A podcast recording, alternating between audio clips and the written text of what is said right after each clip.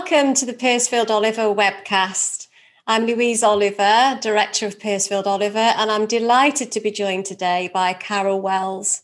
Now, Carol is a chartered tax advisor. She's also a strategic partner of Piercefield Oliver and looks after many of our clients really, really well. So I'm particularly delighted to have Carol join me today for this discussion. So, Carol and I have worked out actually that between us, we've had over 60 years in the tax and the financial services sector. So, what that means is that we have a wealth of experience and we've worked with many individuals and families over the years. So, this puts us in a really good position uh, to share our thoughts and and give you guidance on the topic that we're discussing today.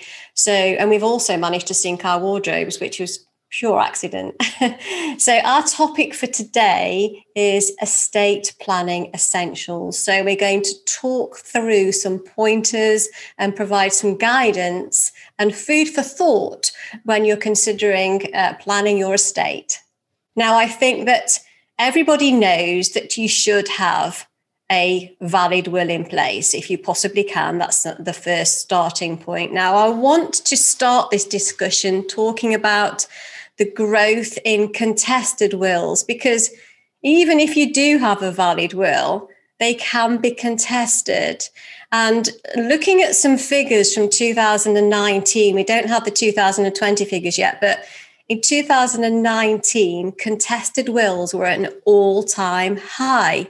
188 cases reached the High Court. That's a 47% increase on the previous year in 2018. So, Carol, could you tell us what is a contested will and why do people contest them? Right. Well, a contested will is obviously where somebody disagrees with the contents of the will or wants to make a claim that the will hasn't been properly executed or that someone didn't have um, the required level of mental capacity to make the will in the first place.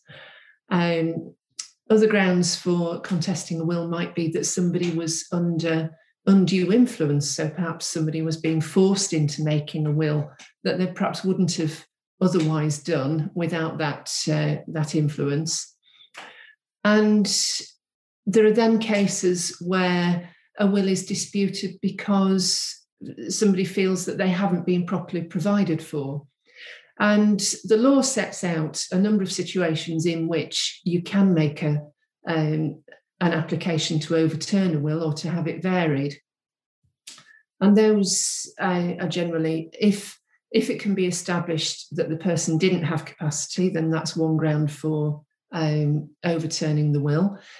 Undue influence, as I said, um, if someone feels they've been deliberately left out when they should have inherited something, um, that would be another area in which a challenge could be made. And I think it's fair to say that whenever we go through a period of financial uncertainty, the number of contested wills increases. So at the moment, we're going through huge uncertainty. So that will, will in itself almost certainly lead to a further increase in wills being contested. Um, on the proper execution of wills, um, the pandemic's also thrown up a, another difficulty for people making wills um, because you have to sign it in the presence of two independent witnesses. And obviously, in lockdown, um, that's put people off making wills because although they've wanted to make a will, they've not physically felt able to do so because of the logistical difficulty of if you live on your own, how do you have two witnesses present? Uh, so I suspect that if someone doesn't like the content of a will that's been made in the last 12 months and the person lived alone, they might try to argue that it was never properly executed and therefore it's invalid. So the, there has been a change in legislation, a temporary change in legislation, just as we've seen many other temporary laws brought in uh, to do with the execution of wills so that you know you can actually make a will over zoom uh, or any other sort of video um, system there, there are very strict rules in place about how how that has to be done and how long you're allowed before the witnesses sign the will. Um, but it can be done over Zoom if if that's the only solution to actually getting the document signed. It's great that the, that they have been able to relax those laws and so quickly because we've had to live in this virtual world. But what we don't want that to so we want to encourage people to write their wills and not put it off. And the fact that when this lockdown, what you're saying is really people can still get on with that. And do you think, Carol, that I mean there have been some landmark cases, haven't they? Uh, haven't there to do with contested wills? Now I was just looking at the, the one of the main landmark cases, which was Matilda Jackson. This came to the High Court in 2017. And basically, she left 486,000 to three animal charities. And she knew that her daughter, her only daughter, was very likely to contest her will. And she left uh, strict instructions that her lawyers must fight this if that happens. So this is this is families for you.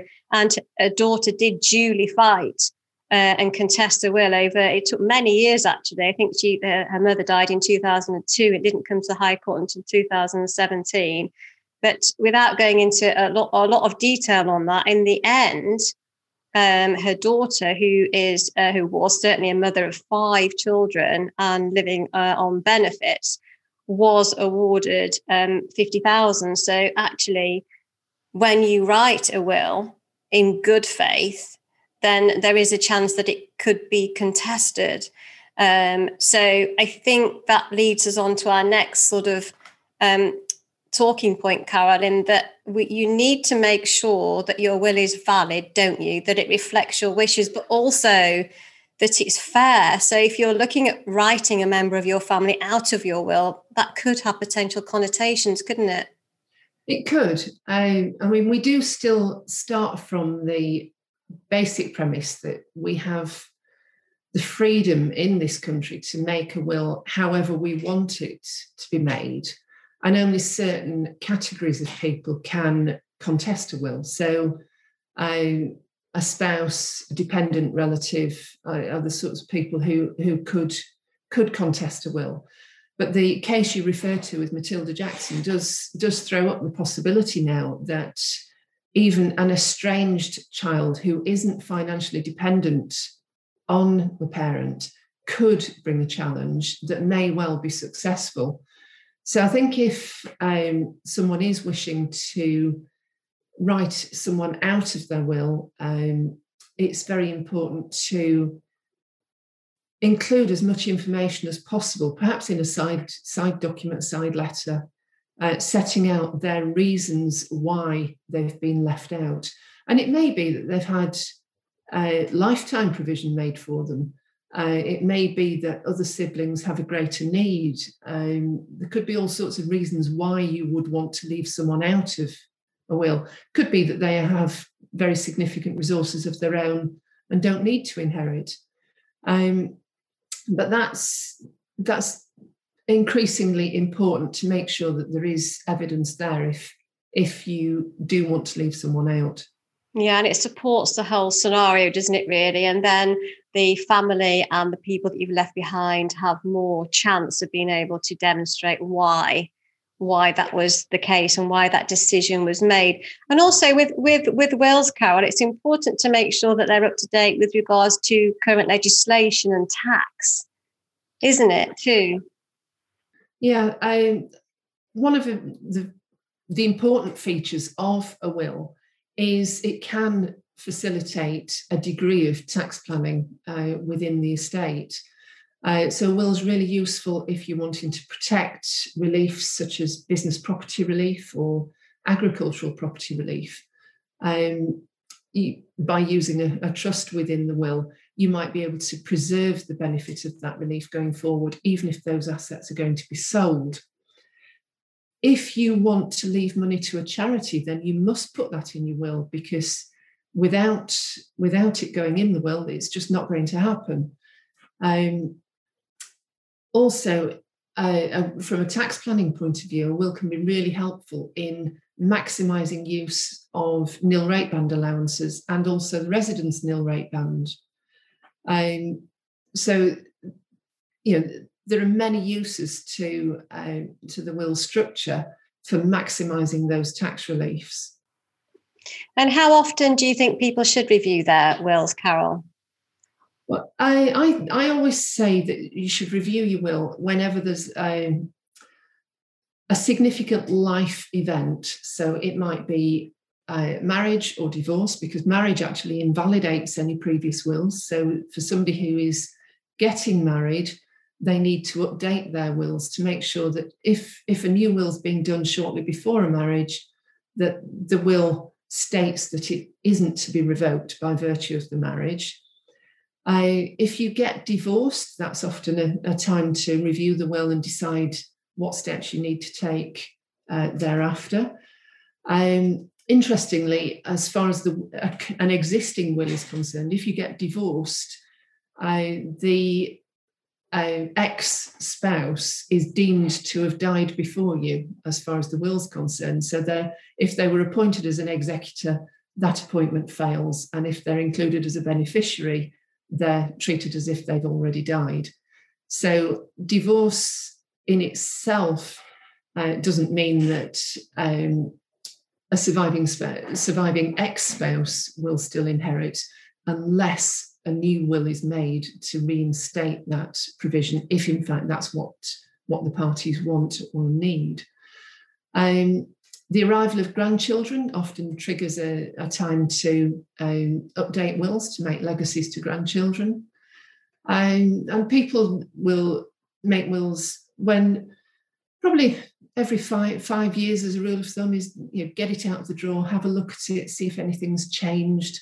There might be some legacies in there that are now out of date uh, that you just want to tidy up and remove. Um, and people change their minds. They do. So really, life changes, and also um, every five years, they're they're sort of good pointers, aren't they? Yeah, I think they're a good rule of thumb as to, to when they are. I think that's really sensible. And just getting on to blended families, because of course you mentioned divorce, and bearing in mind it's nearly you know 50% of marriages do end in divorce, and and therefore we have many blended families, many, many. And often, I know some of the families that we work with, they're really interested in protecting the bloodline. Because, you know, and that's that can be very difficult. And also, it can cause conflict and fallouts very easily. And do you therefore encourage couples to share their intentions with their immediate family so that people are aware as to as to what's been decided yeah, I think I think especially with blended families, it's there's always that uh, fear, and everybody's got um, a story. It's either a member of their family or a friend of a friend. You know, dad remarried and uh, children from his first marriage then didn't see any of the estate when he died because it all went to second wife and her family.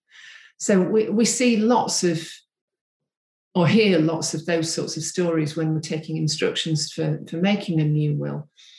And, you know, undoubtedly that that does sometimes happen. So I think if some if we're dealing with a situation where we've got a couple who've got children of their own from previous relationships, they may have children together as well.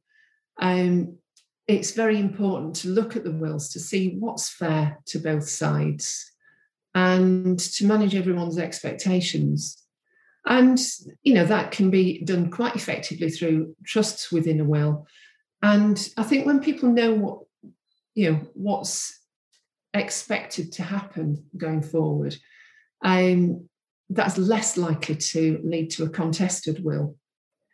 Um, but as a, as a rule of thumb, I always I have a stock phrase that I use when I'm talking to families about making wills, and that's that death, family, and money are a hugely toxic mix. So it's it's very important to deal with it properly because you can't rely on people playing happy families after someone's died. No, that's so true, Carol. And I know you and I have come across many a situation where perhaps we haven't been involved early enough with the families and you do get this fallout you know almost a funeral time, you know, it's it's it's about money, it's about lack of planning, lack of foresight, lack of understanding. And I do actually chair meetings as a neutral person in in a family situation. We call it our family office, where we can actually have a discussion about where we are now, the intentions of the family, the couple. And often that really brings, if, if you can do it, it really brings the family closer together.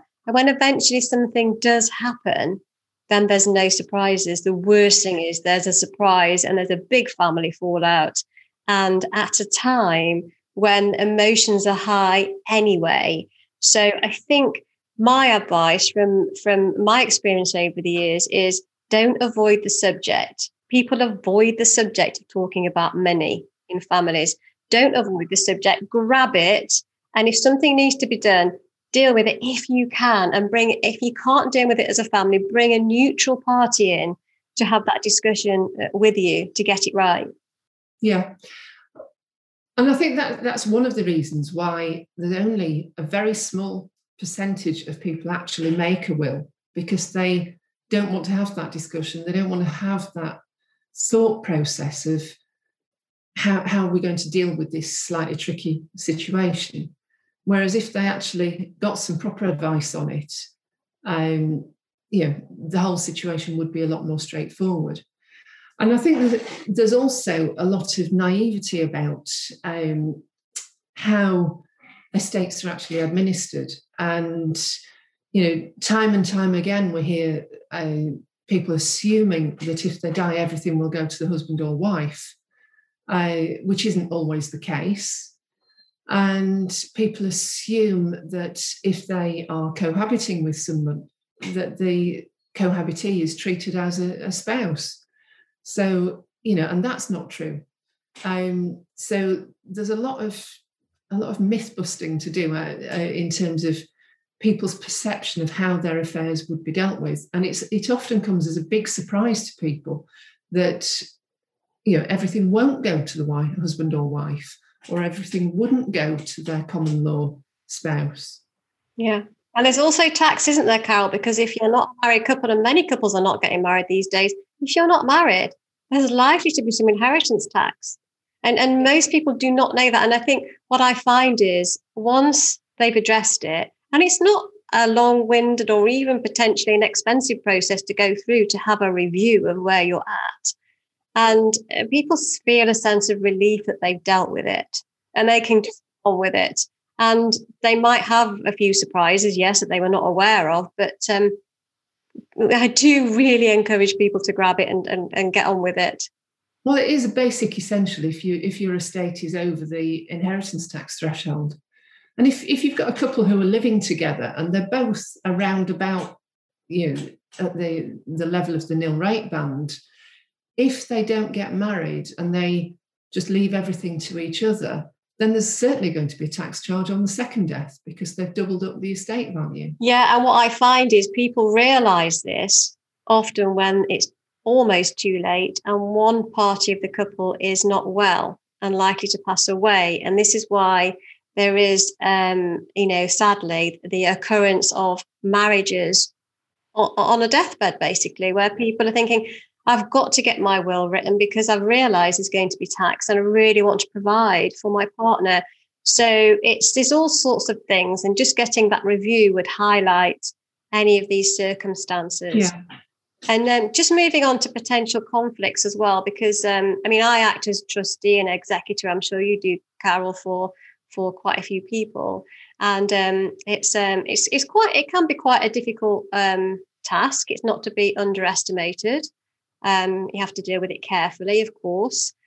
Now, one of the things that often comes up is the person that's passed away doesn't leave a note as to what their wishes are. And that's to do with, and I know it's morbid to talk about it, to do with what sort of funeral did they want? What music would they like? How would it be a big party or small affair? Or and I find that that even causes conflict because the family start arguing about, well, I, I, I think that they wanted a small do, and then another party might say they wanted a big party. And so, do you encourage people, if they can, to at least leave some kind of a note? And where would that be kept? How? Who would have that? I, well, the, the first thing to bear in mind is the responsibility for organising the funeral is with the executors. So it's actually their decision about how the funeral takes place. So, although a lot of wills do include funeral instructions, they don't necessarily have to be adhered to. So, you know, and people do, like you say, do get very wound up about how the funeral should be uh, should be organised.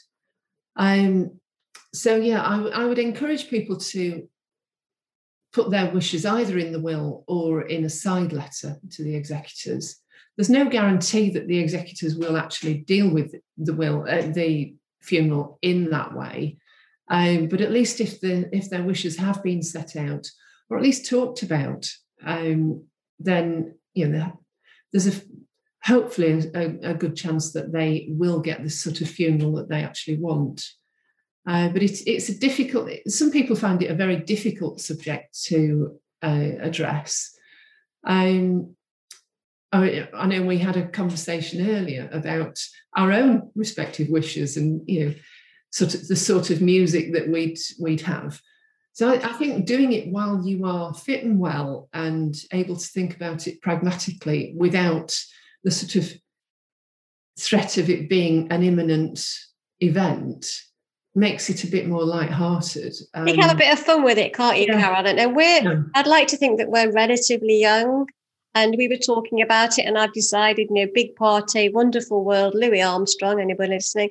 Uh, so it's it's it's had a bit of fun. Write it down, and it does. I have to say, it does reduce that conflict. Yeah. Um, it, it, it avoids people being left in a situation where they just don't know what you want. Yeah. Yeah. Obviously, at the moment, it's very difficult to organise any sort of funeral that's, you know, more than just a handful of people. Um, but when we do hopefully return to normal times or more normal times, um, people will start to pay more attention to perhaps larger gatherings. We might even see some memorial services uh, you know, taking place to, to remember those who, who've died in the last 12 months who haven't had proper funerals. It's been very difficult, hasn't it? it and has. just um, just as a sort of a final uh, topic, Carol, just some basic basic tax planning, really basic tax planning. If people have an inheritance tax liability on their estate, just just straightforward stuff. What what can people do about that? I they can look at lifetime gifting. Um, but obviously that that needs them to survive for seven years for it to be exempt from inheritance tax. Uh, you could look at tax efficient investments if someone's over the threshold, which may need uh, require survivorship for a much shorter period. So that's more sort of very later life planning. Looking if if the estate is just breaching the threshold to qualify for the residence nil rate band, creating a discretionary trust to go in the will of the first spouse to die might enable the estate to be slightly below the threshold so that we get the full relief on the second death. Yeah. Uh, for the residence nil rate band. Um, using gifts to, to charity. So if if someone is already quite philanthropic, making sure that they leave 10% of the taxable estate to charity might enable them to reduce the rate of inheritance tax on the rest of the estate by 4%. So if somebody's already leaving a significant legacy to charity, just do the numbers on that and work out how much more would be needed, uh, if anything, to gift to charity in order to reduce the rate, uh, the rate of tax payable on the rest. And I've certainly seen cases where, you know, giving slightly more to charity has resulted in the other beneficiaries increasing what they're going to receive. Makes sense then, doesn't it, to do it yeah. if that's the case? I've, I've, seen that done by a deed of variation after someone's died when we've looked at the numbers and said, yeah. well, actually, if we increase the gift to charity slightly, uh, we will actually pay less, our, uh, less inheritance tax ourselves. Yeah. I mean, there are there are all sorts of ways to consider. So, some are not for all. Um, but it's just worthwhile having a look at some of the very simple ways of reducing your liability to yeah. inheritance tax. So I think that's it really. Um, so I think we'll I think we'll wrap up there, Carol. I think in summary, what we're saying to people is do talk about it have a plan. If you haven't got a will, write a will. If you haven't got one, have a look at it, shake shake the dust off it, and make sure that it still applies to you. You can have a review of it to make sure that it does. As a family, if you are able to talk about your intentions, do it and make a note about your personal wishes. So I think that's that's sort of the, the thrust of it really. And going back to the fact that wills can be contested. So it's good to get it right before it even gets anywhere near that. And with regards to contested wills, those are just the ones that have gone to court. They don't all get that far. So, you know, it's probably higher than the numbers that we're actually oh, saying oh, today. It will be. Yeah. yeah. So thanks so much for joining me today, Carol. It's been fantastic to have you on our webcast. We hope that our viewers and listeners have got something from that, found it interesting and informative. We will be running more webcasts in the future. So if there's any topics that you'd like us to talk about, please let us know and we'll cover those if we possibly can. So in the meantime, stay safe and well and keep smiling. Thank you. And thanks for inviting me along.